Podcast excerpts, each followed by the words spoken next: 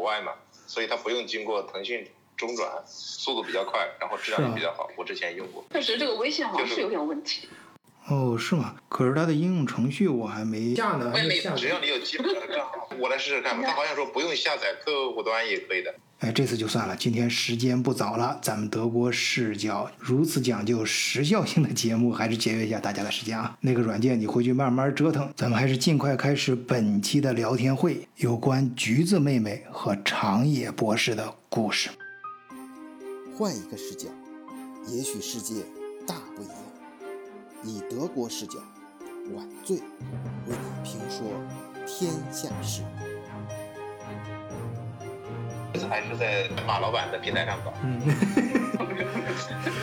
哎，长野，你最近忙什么呢？好几期聊天会都没来了。我最近比较忙，最近跟日本人那边干项目嘛，然后被日本鬼子追着跑。哇，那那挺好的。现在这时候有事儿做就不错了，很多公司都在裁员呢。我们这边是因为产线的生产量是不稳定的，没有订单就不生产了。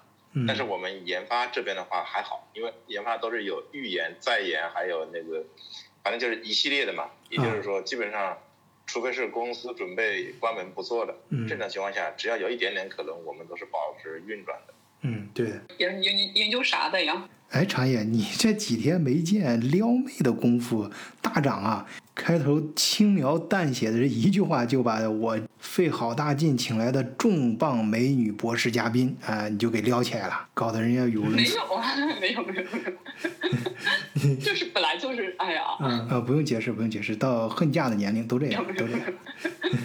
呃，开玩笑，开玩笑啊！咱们的常驻嘉宾长野博士还是正经人啊。哦，嗯嗯，嗯，呃，长野，你还是正经的跟橘子妹妹介绍一下你是什么的干活。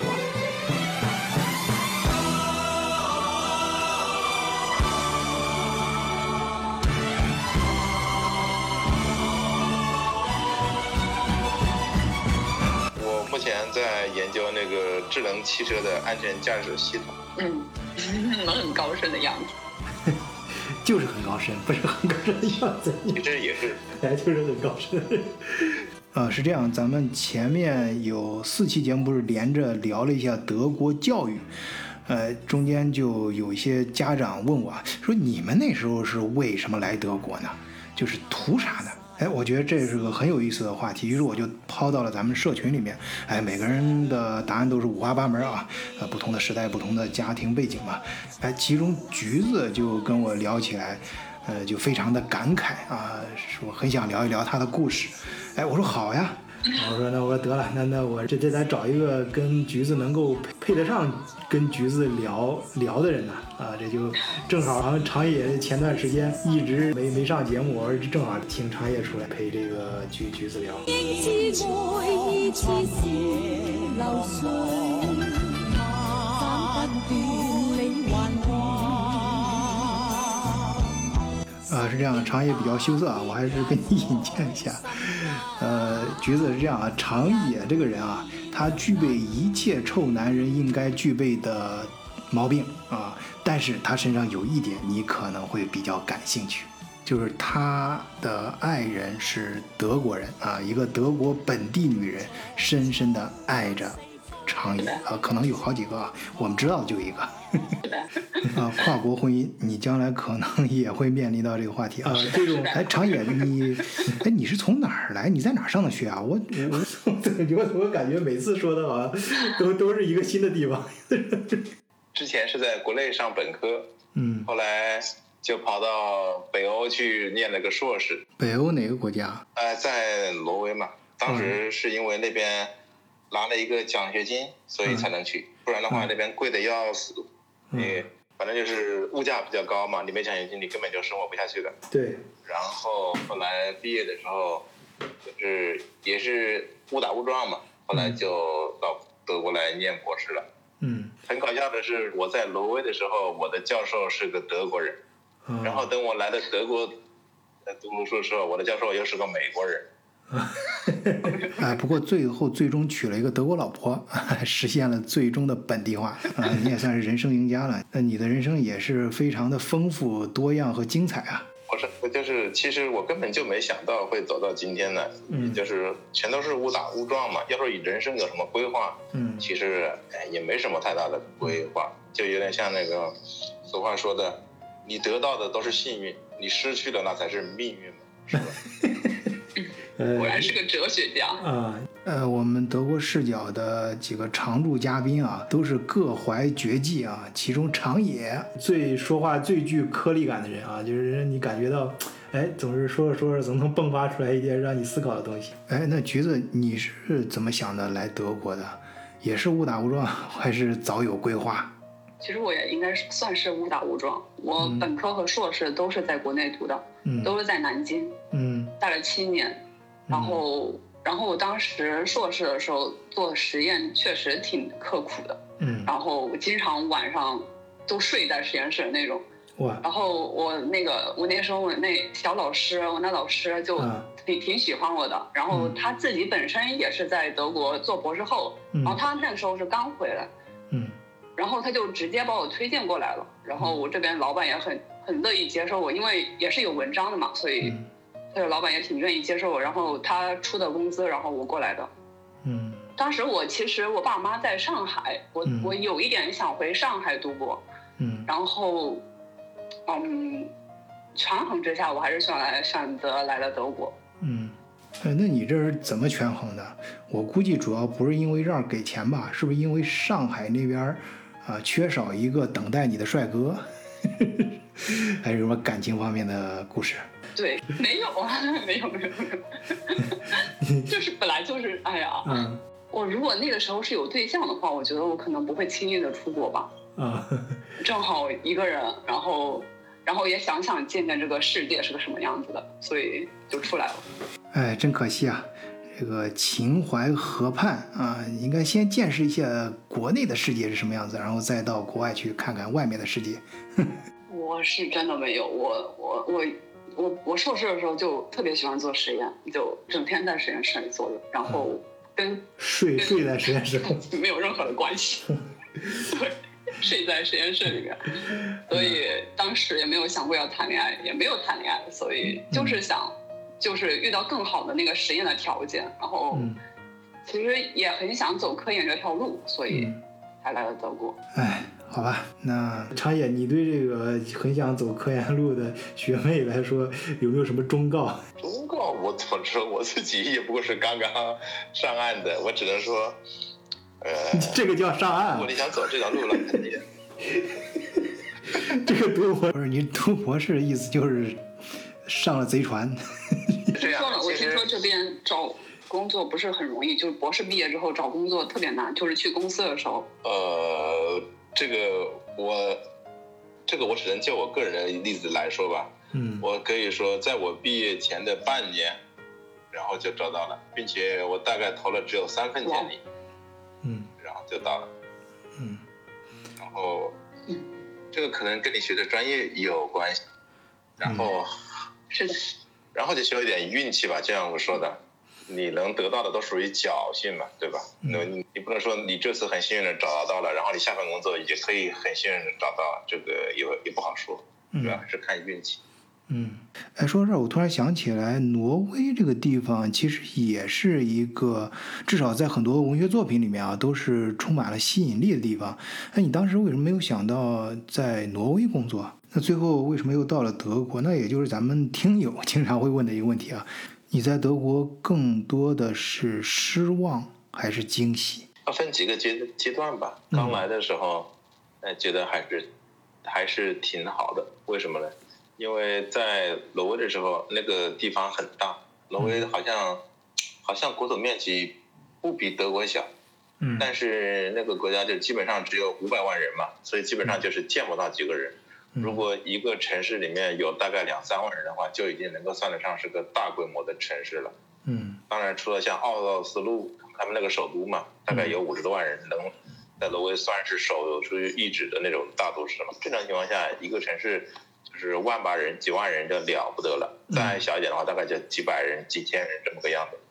然后到德国来的时候，觉得嗯，德国差不多有点像我印象中还算是个国家，就是基本上 大街上还能够看得到一些人。嗯就是这个事情要这样理解嘛，因为我们从国内过来嘛，在我们印象中，那大街上都没有人，那搞什么鬼是吧？嗯然后，然后去了挪威的，突然现在变成了真的遍地都是，遍地都是，就就是说，嗯呃，遍地都看不到人，真的是在搞什么鬼。嗯然后到了德国，嗯，现在街上差了差不多有些人了，也有一些车，然后觉得嗯还行，有点人人气，嗯嗯，就是就是感，感感觉比在挪威的时候要好一些。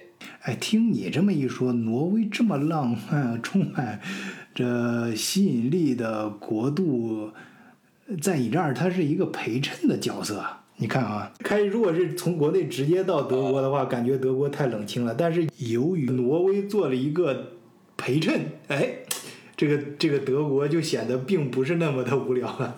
但是如果说看硬件方面嘛，或者是看生活水平方面，那当然是挪威更好了。是吧？这怎么因为？在在挪威的话，你硕士毕业的话，起薪好像大概能够在五十多万到六十多万克朗左右。当时好像是一克朗兑一人民币吧，也就是说，一个硕士生毕业起薪大概就有五六十万人民币左右的样子了。如哦，果干个两三年，到八十万挪威克朗是没什么问题的。哦，那挺高的，确实挺高。可是消费不是应该要比德国高很多吗？消费税，你说税吧？那个消费比，呃，税我不是太清，因为我当时还是学生，也没怎么报税嘛。嗯我这只是觉得当时罗威的物价确实是比较贵，我印象中好像好像一斤番茄大概要三十挪威克朗左右，就正常价格哈，嗯三十克朗左右。嗯然后到德国来的话，一斤番茄大概也就一欧元、两欧元一一公斤差不多了，是吧？嗯嗯，对对对，我今天刚买了反正就是。赚的多，花的多，差不多吧。哎，我也不知道听谁给我说说，北欧那边的人每个月工资百分之九十都要交成税。百分之九十好像是没有的，大概好像就是对半开的样子，具体的多少我也不是太清楚。嗯不过给我的感觉就是，比如说挪威人的房子啊什么的，都修得比较漂亮。然后就是至少来说的话，德国这边富人区的房子跟挪威那边大概一个工薪阶层差不多的房子是，就是漂亮程度是差不多的。我靠，然后他们基本上稍微有一点，就是稍微有一点钱的话，基本上都会自己买一个小型的游艇。这个在德国是很很难见到的，就是一般的上班人可以买游艇的。也就是说，论论富裕程度，他们那那边可以说是吊打德国嘛。但是那边没有什么人，所以嗯所以感觉就是就是比较纯天然的生活方式吧。其实他也不是想天然，他本来就没什么人，他想他他他就是跟德国这边不太一样。然后在德国待了待了一两年之后，觉得嗯还行吧，慢慢就适应了，跟我们那个五线小小城镇也差不多了。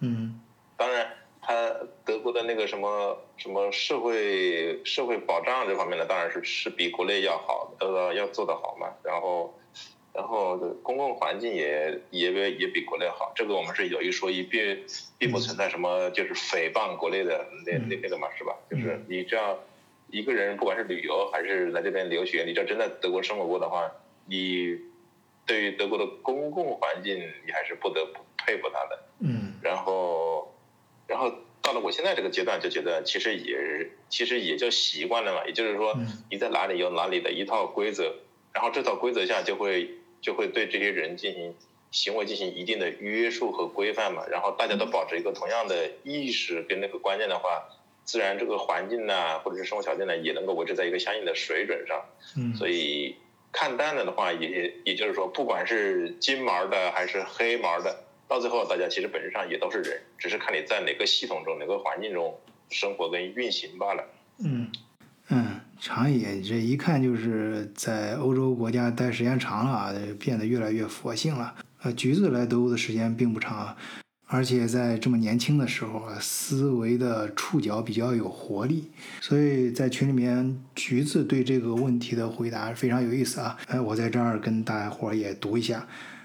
呃，我喜欢德国，哎，橘子回答的非常认真啊，把它分成了两个方面。首先是讲生活方面，最喜欢这边更加照顾家庭。平时没人加班，周末经常能够见到夫妻带着小孩一块儿出门。哎，然后就开始讲工作方面。哎，我的实验需要挺多的钱的，这边的实验条件更好。马普所这个真的是真的有钱呐，非常豪横。我很喜欢旅游，来这儿两年也去过不少地方。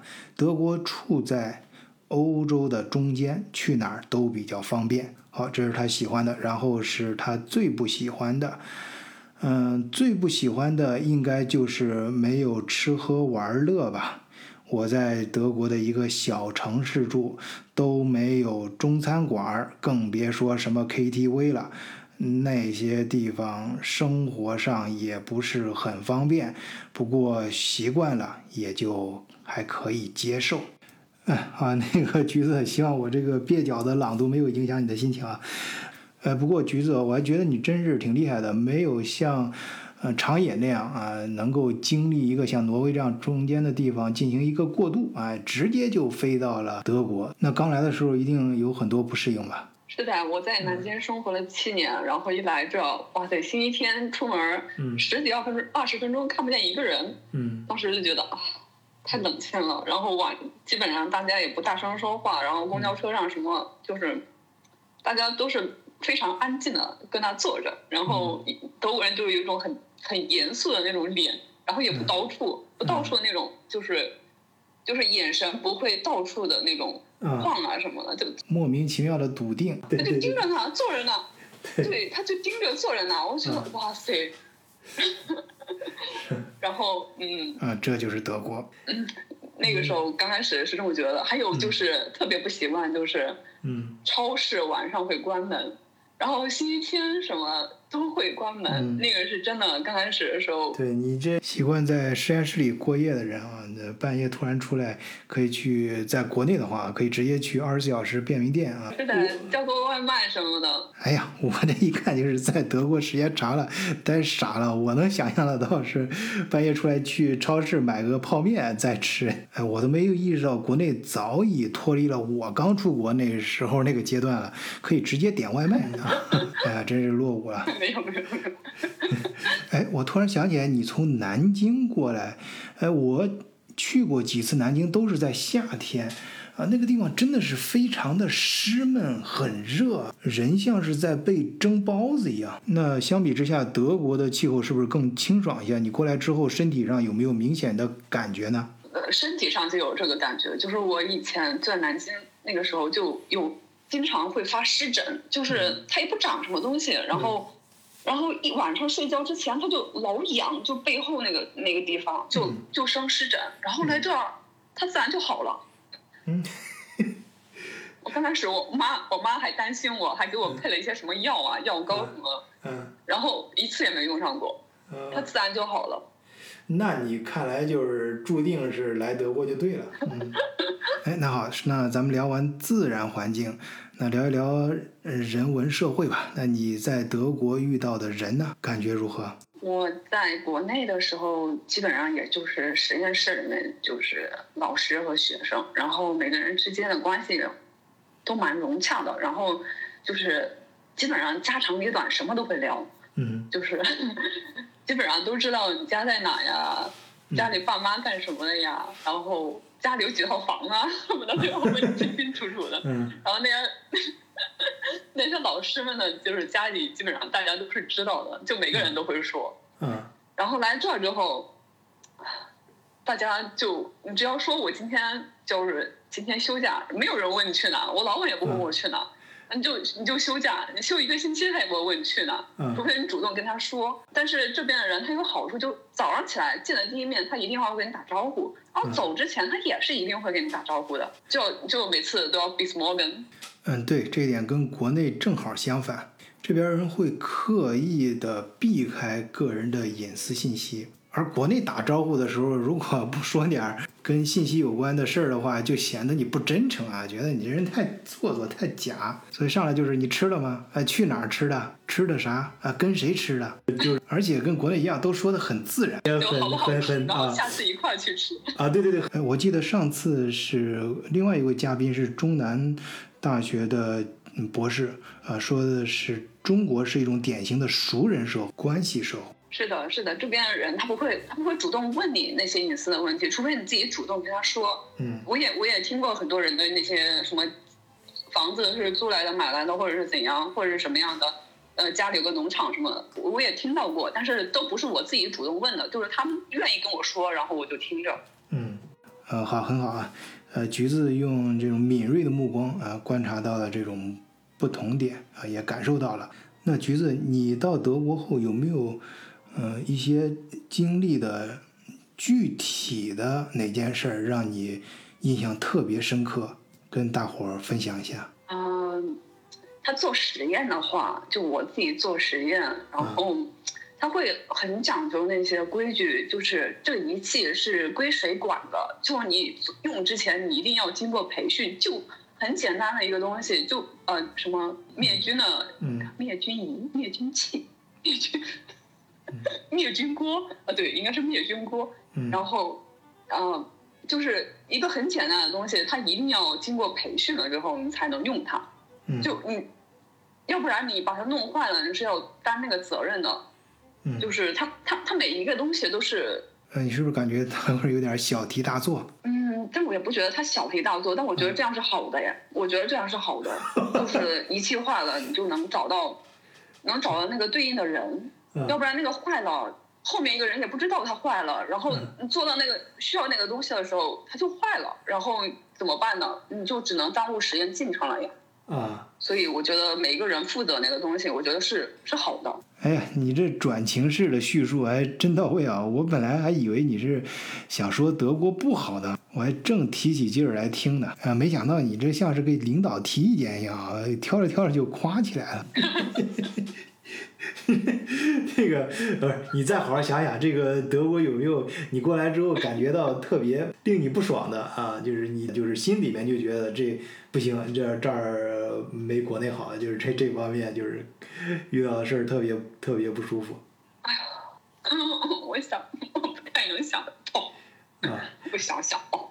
嗯，好的好的。哎，不过我记得你好像在群里面提到过，你在德国有一次被骗了一千多，好像是跟租房有关，是很大的一笔钱啊！这在德国，哎，我不知道你是否方便在咱们节目里面分享一下，给更多的听友，这样的话可以让大家都吸取一下你的经验。这 哎，租房子，对对对，我也觉得这个是蛮重要的。就是在德国租房子，他我也不知道我现在的理解是不是对的，但是晚醉和长野博士你们俩可以补充一下。就是我我现在觉得的是，在德国租房子，那个房东极有可能他是没有任何家具的，就是它是一个空的房子。嗯没有床，没有衣柜，没有桌子，他可能会给你配个什么洗衣机啊？哦，没有没有，洗衣机都没有，只有呃可能会有吧，洗衣机，然后什么冰箱、空调，嗯。我错了，冰箱，然后呃这边没有空调啊。烤箱什么洗碗机，嗯。对。对，烤箱、洗碗机那些东西，嗯。他会给你配着，然后但是床啊、衣柜什么都是没有的，椅子也没有。嗯。然后呃，当时我呃看中了一个房子，我想租它的原因是因为它离我们研究所特别近，嗯。然后做实验比较方便嘛，就跑回家就可以了，然后也不用付那个什么交通费，交通费也蛮贵的，六十多块钱一个月。嗯。然后心想，哎呀，这个房子又是比较小的，又比较适合我这一个人住，嗯。然后又离研究所这么近，嗯。是一个非常好的选择。然后，然后我就当时特别想租下来，然后给我这就是我是在那个我的呃微信群里面看见的，就中国人嘛，中国人之间有个微信群，嗯然后嗯。唉，说起这个事情我就很生气，让我平平缓一下。喝口水，喝口水。嗯，当时吃 吃个橙子，吃个橙子，吃个橘子，吃个 橘子吃一个橘子，啊、当时我我去看了这个房子，然后才知道，哦，这个人就是，呃，发布这个消息的这个人。嗯。就是我们研究所的，他是一个博后，然后我就更加相信了，对吧？人家、嗯。人家是我们所博后，都做都在这待了四五年了，然后嗯博士也在，不是我们研究所的博士，是在那个挂靠大学的一个博士嗯。毕业的，然后在这在我们所做博后做了可能三四年、四五年左右，嗯。然后我就特别相信，我就、嗯。而且老婆在这儿生了两个孩子，嗯。我我就觉得非常靠谱了，嗯然后我就一心的非常想租下来，嗯，然后那个就是他老婆给我开的那个条件是，就是家具所有的东西，呃，是一千两百五十欧。其实我当时，哎，我我是真的不是很清楚这边的物价是什么样的。就是刚开始来的时候，我就觉得那个超市里面的东西都比国内要贵个两三倍。然后我心想，家具是不是也应该要贵两三倍呢？因为我从来没有逛过家具店。结果发现这边其实就是人工费贵，东西很多其实比国内还便宜。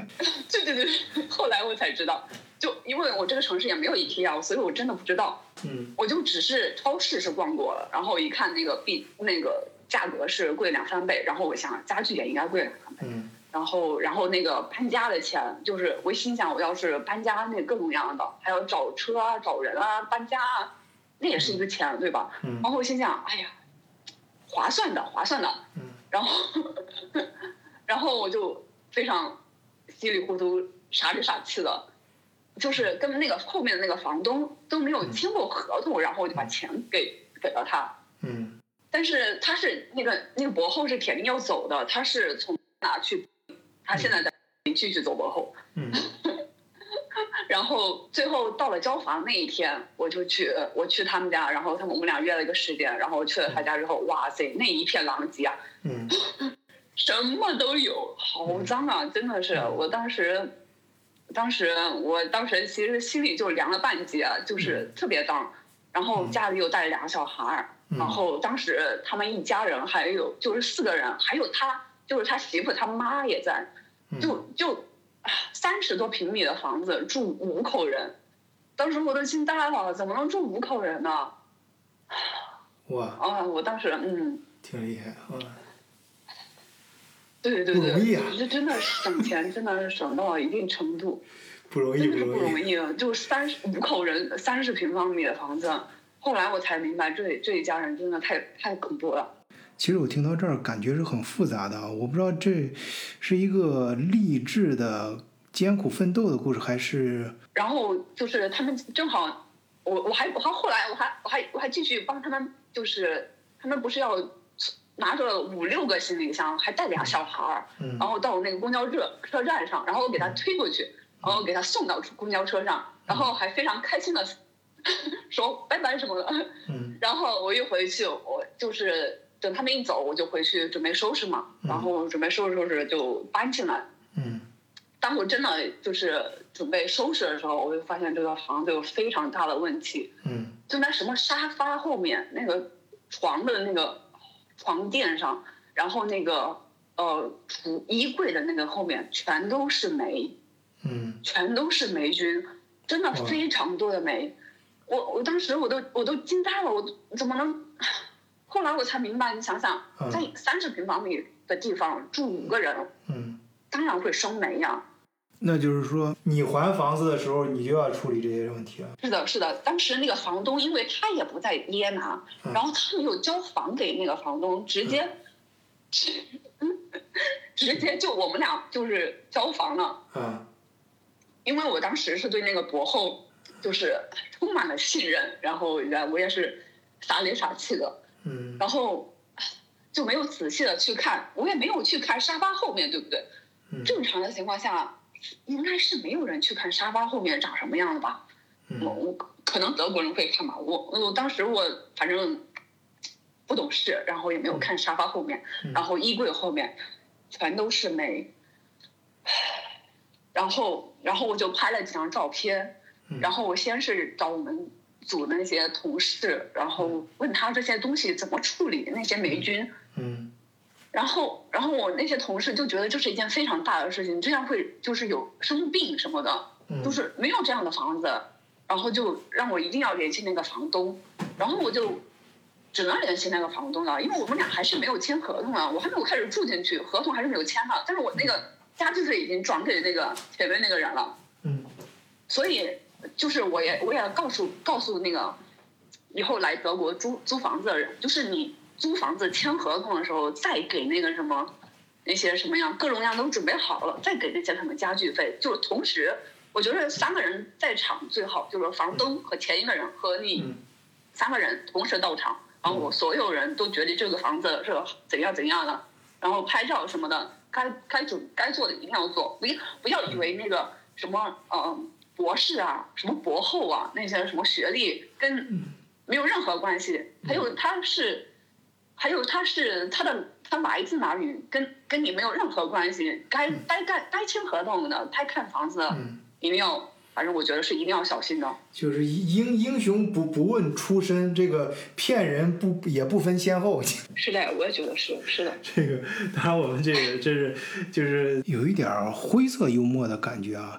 确切的说，听完你的事儿，包括你这个故事中间连带的这个博后的故事，呃，我听完之后感情真的很复杂，不知道这是一个呃励志的，是他们非常艰苦奋斗啊，还是自己人坑自己人，中国人坑中国人的故事。嗯，开始我还以为只是说你。呃，买家具买亏了，那无非就是你买东西，呃，花的钱多了呗，就是人家要价高了，你钱上吃了点亏。但是后来当你说到长霉这件事儿的时候，就有性质就有点不一样，就是说这个这个还后面后面事情还没有说到结尾。啊，哦，这还不是最倒霉的，后面还有更倒霉的。结尾是那个房东决定不租给我了，嗯，哇，然后我当时还取消了我现在就是之那个时候住的那个房子，住的那种 guest house，、然后就取消了，然后也没有办法续租了，然后我就即将面临那个无家可归，要露宿街头，还有一堆那种生霉生了霉的家具要我处理。嗯，哇，那那怎么办啊？哇，那你一个小姑娘在外面，哇，这怎么办？我当时我也没有，我我到现在我也没有跟我爸妈说，我当时觉得，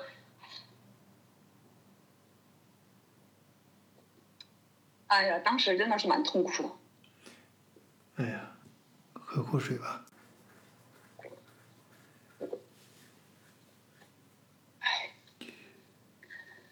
嗯，后来后来我们组那些就是同事们，就一个人说他啊，我我这我家有个就是都是德国人，他们都是德国人，然后说我们家有个有个小房子，然后不有个小房间没有人住，然后你可以搬进来，反正你东西也不是很多，当时刚过来，嗯。然后东西也不是很多，然后然后他说你可以住我那，然后还有另个另外一个同事说我们家有个那个什么地下室，如果你那啥那个家具不是还在吗？能省点钱就省点钱，嗯。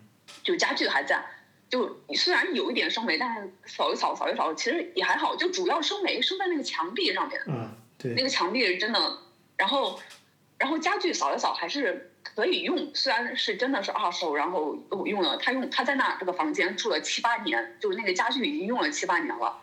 嗯但是还是可以用的。然后我心想，能省点钱就省点钱。然后他说可以帮他帮我搬到地下室，嗯然后就我们组的那些德国人就给我想办法。嗯然后那个房东他也是吃了很大的亏，那个房东就就必须得重部全部重新再装修，嗯那也是一大笔费用。嗯，是，然后那个房东还跟我说，他说这个家人前面那个什么暖气呀、基本上没怎么开过。嗯为什么会那么潮？就是因为没有开暖气，然后房东是可以查到暖气表、暖暖气费的，嗯然后暖气也没怎么开，嗯为了省钱嘛。嗯然后，后来后来也是我们组的那些德国同事就给我找房子，嗯然后真的运气特别好，就找到我现在这个房子。嗯，然后就我们组的那些同事们就帮我搬那些什么家具啊什么的。嗯后来我心想，中国人什么中国人、德国人好不好用，跟你的国籍没有任何关系。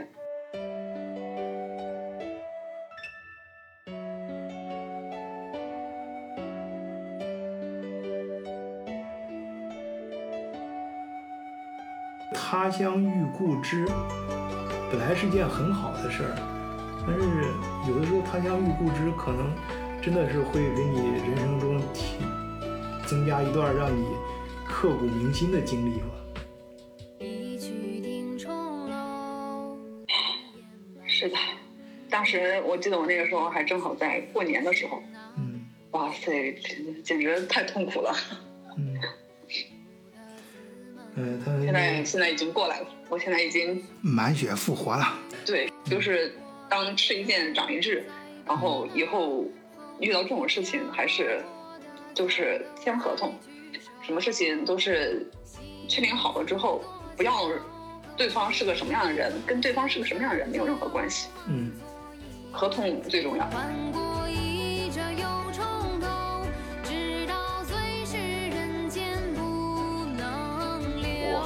我还好吧，我没有遇到那个像像橘子这么倒霉的事情，可能是比较运气吧。嗯呃，我来的时候好像就很顺利的就到就找到了房，然后房东人也不错，有什么事情你打个电话来，他就帮你把东西修了，然后账单什么也不用管，因为他好像按照德国那个报税的法律是维修费用房东是可以报税的嘛，所以他、他只收他的那个租租金，至于那个什么维修什么鬼东西的，他都不麻烦你，你只要及时告诉他哪里坏了，他及时派人来修就 OK 了。嗯所以有时候想一想，这也是算傻人有傻福吧，基本上也是比较幸运的这种。所以刚刚听到橘子那个故事，我觉得还是蛮感慨的。给新来的呃留学生们一些找房的建议的话，我还是希望他们首先第一步要做那个。网上不是有那种专门的租房模板嘛，对吧？嗯。像那个什么 Immobility 的 Scout 嗯。二十四的那个网站，它都会有一些标准的模板嘛。嗯。你把那个标准模板下载下来，然后上面就有一些条款嘛，告诉你什么什么要检检查，什么什么要点验，什么什么要注意，然后什么什么搞坏的要赔付，是归理赔，是归房东修，都会写得很清楚，是吧？嗯就是可能有一些人来的时候德语不是太好，嗯但是现在你只要去下载一个 Google Translator，直接照张相，它自动就可以把图片翻译出来嘛。所以就是说，不存在说给一个东西你你看不懂的那个理由嘛。你只要稍微花点心思，两三个小时，大概就可以把那个合同看个八九不离十，然后你这照方抓药就可以了。这是其一。其二的话，其实你去下载一个模板，倒还是容易的事情。最难的事情是你你去申请那个房子的话，可能说房东都不理你的，就是你把那个 b e e b u n 呃发出去，他根本就就不回嘛，是吧？嗯但是你如果换一个什么你的德国同事帮你打那个电话，房东马上说好，下个星期你来看房吧。嗯就是有的这也是存在的，嗯所以有的时候租房也是需要一点运气的。然后是的，是的。哦我可以插一句吗？嗯我现在租的这个房子就是一个，我当我我现在也德语也不行，嗯然后我现我租我现在这个房子的时候，就是我一个德国同事，然后就来看房，也是陪着我签合同，也是陪着我一块弄的，就是最好能找一个德国人，然后帮你一块儿解决这个事情。嗯，对，呃，好，很好啊。咱们从开始这个刚到德国的第一感觉，从气候、自然环境聊到人文社会环境，聊了欣喜的事情，又聊了倒霉的事情。但是按照咱们德国视角的尿性，肯定不会止步于此。晚醉肯定要带着听友们往更深的地方再挖一挖。那你们到德国之后，我想对你们内心触及更多的，呃，更深的，那应该就会触及到你们的感情层面了。讲一讲以后跟长野博士以后下一期咱们再讲一讲那个什么，就是德国的男女朋友什么的。哎，对，咱俩也别等下期了，这不是咱们德国视角聊天会的风格，哎，咱们要聊就聊过瘾，让听友们要听也听得过瘾。你出现，就沉醉了时间，没有我觉得可以讲一讲那些。像个荒诞的可怜人。就是长野，你愿不愿意讲啊？关键是。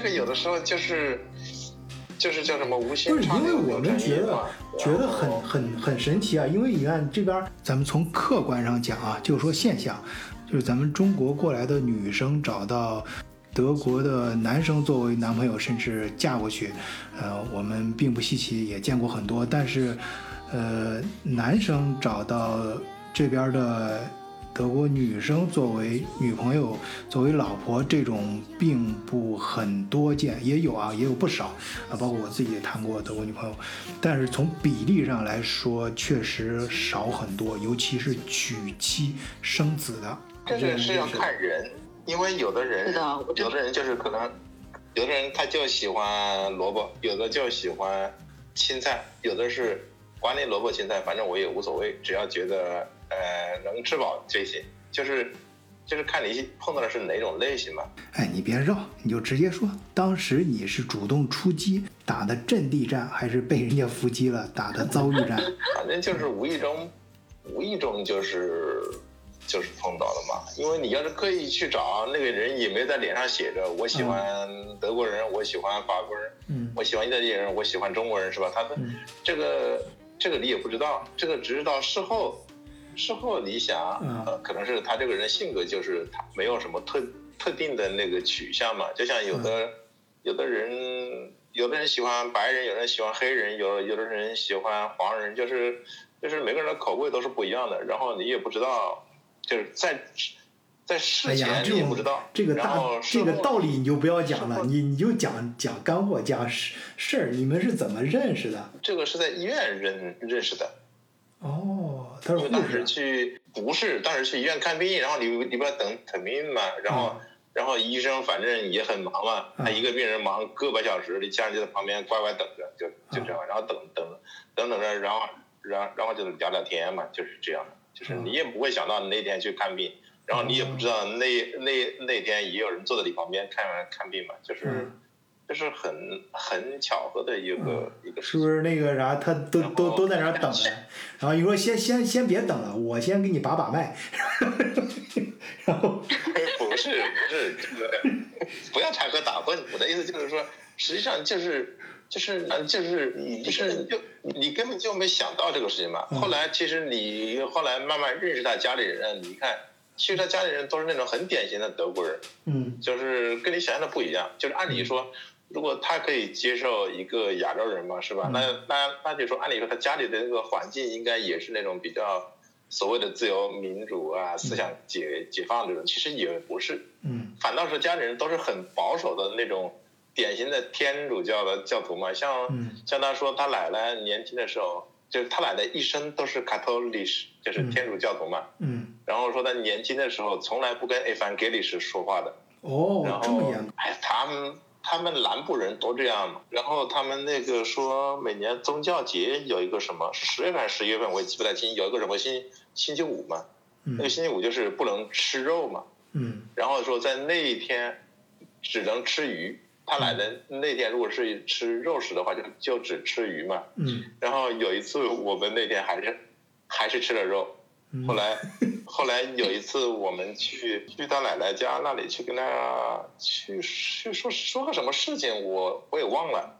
进门之前，临进门之前，他还跟我说：“你在出 meine Oma, wir haben Fisch gegessen。”就是就是他他特意交代你嘛，嗯就是说呃，如果他欧玛问起来，就是我们今天中午吃的是鱼，不是不是肉。嗯就是你会觉得他那个是很保守的，然后，然后他来家里那些摆设什么的，是吧？就是那种什么、什么教，就是他们天主教的那个十字架呀，还有什么那个绵羊啊，什么耶稣基督啊，什么东西的，就那些小物件嘛，就是所谓那种小玩具什嗯。么的，就是你一看就是那种很典型的天主教徒，嗯。然后就是，哎，反正给我感觉就是，我也觉得很很奇怪。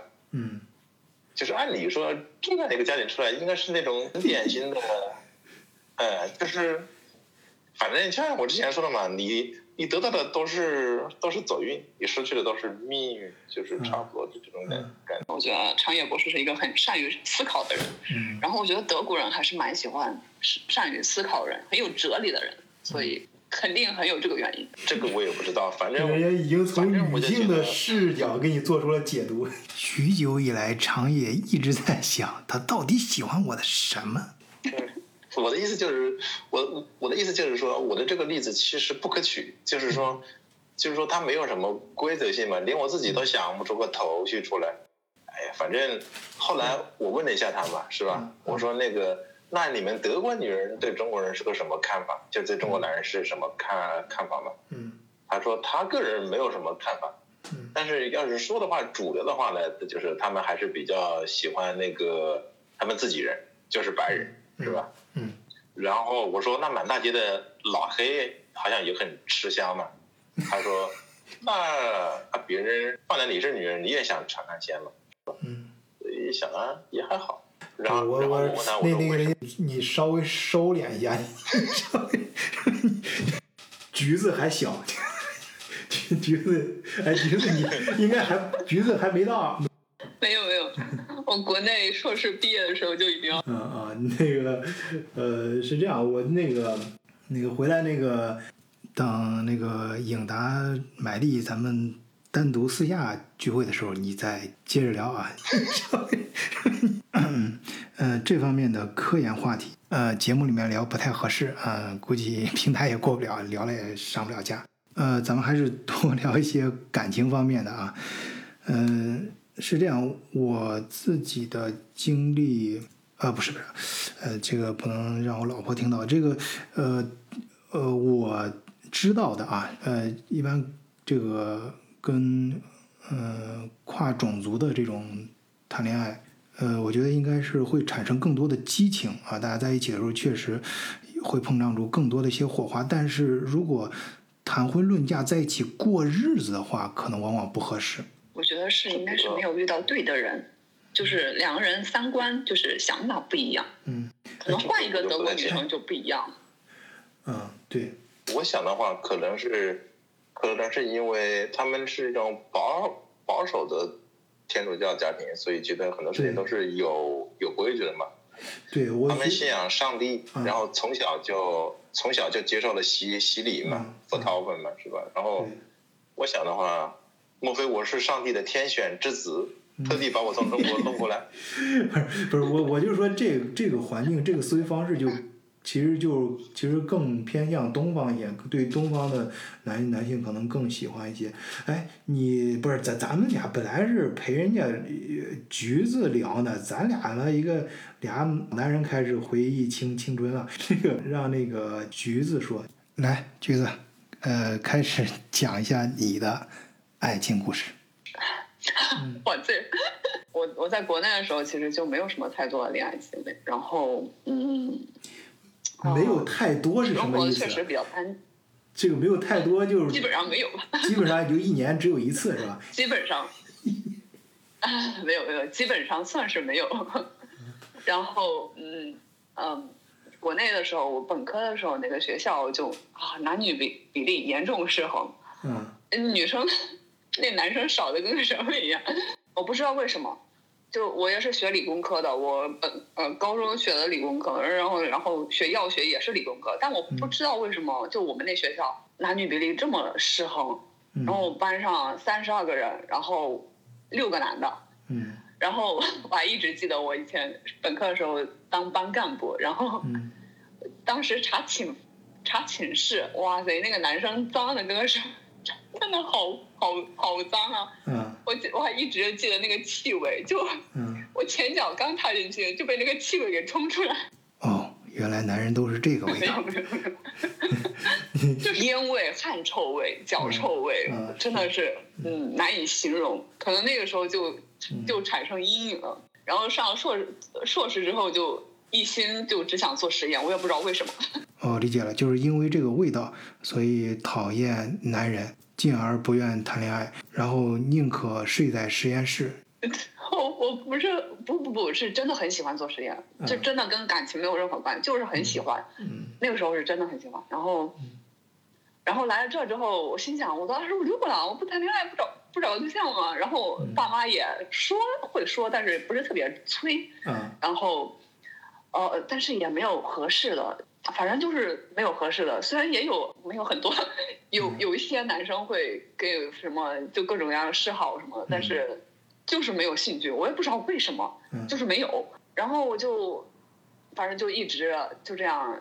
呃，在德国一年之后，然后我老板说要给我。呃，因为实验的合作关系，就让我去另外一个城市，其实还挺远的，离我这大概三个小时的火车。嗯 老板说要给我送过去，三个小时的火车，然后我就去了。去了之后，啊，这就是就在实验室里遇见了。嗯 反正就当时，当时我当时也没有那个想法，就只是，呃，第一面见面的时候就只是打了个招呼，然后，啊，好死不死，弄到了一个一个办公室。嗯，哎，办公室的恋情故事就这样发生了。没有没有没有，那个时候也没有，那个时候只是我就中午要吃饭，我当时就找不到一块地方可以吃饭，但是就我跟他两个人在那办公室里面，然后我就找不到一个地方吃饭，然后中国人吃饭嘛，就有种气味，然后什么蒜味啊那个味道，然后我找到别的地方的话，我就有点害怕别人就是被被我这个味道给那个熏到，嗯，怕感染到别人。哎，没想到人家就喜欢这味儿，一直在找这个味儿，到底谁发出来？哎，原来是你发出来的。然后那些德国人在一块吃饭，他们都在说德语，然后我就 基本上听不懂。然后我有一个人在那儿吃的，那德国人吃的饭都是很简单，什么吃点什么面包啊什么的，都是比较冷的东西。然后我一个人在那热饭什么，呃，我觉得我自己是格格不入的。嗯然后我就就我反正就一个人，办公室就一个人，我能感染到的也就他一个。嗯 然后我就选择在办公室吃饭，我还问了他，我说我在办公室饭吃饭可以吗？然后我我把窗户给他打开，我说，嗯哎呀，这个味道散出来去 比较容易一点。嗯 然后然后就这样吃多了，我还是觉得有点过意不去。然后有的时候他会啊闻起来很好闻，然后我心想，作为一个中国人，嗯我就我就心想，就给别人也给他，就是我做饭的时候给他多多备一点，然后就给他尝一尝。我也没有想过就是给他尝多少，跟他怎样，就就我自己多煮一点，然后给他分一点，嗯然后这之后哦，他他觉得很好吃什么的，然后然后他就觉得很好吃，然后我我的厨艺就是来了德国之后，哇塞，那个真的是练出来了。嗯我现在都自己开始佩服自己了，嗯做的太好吃了。然后，然后就开始，就第一次我给他就是分了点吃的，然后我也不知道他为什么，他他就会，他他觉得吃了我一顿之后，他给我 回过来，然后他下次他做饭的时候还给我分一点，然后一来二去吧，一来二去吧，我也不知道，反正反正就就嗯 可能就好了吧。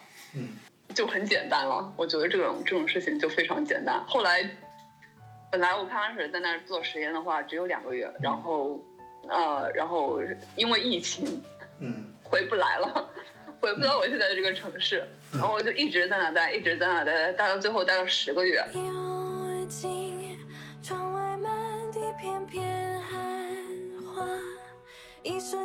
哎，我发现你这故事太经典了。当初是因为味道讨厌男生，后来又是因为味道和另外一个男生走在了一起，还真是食色性也。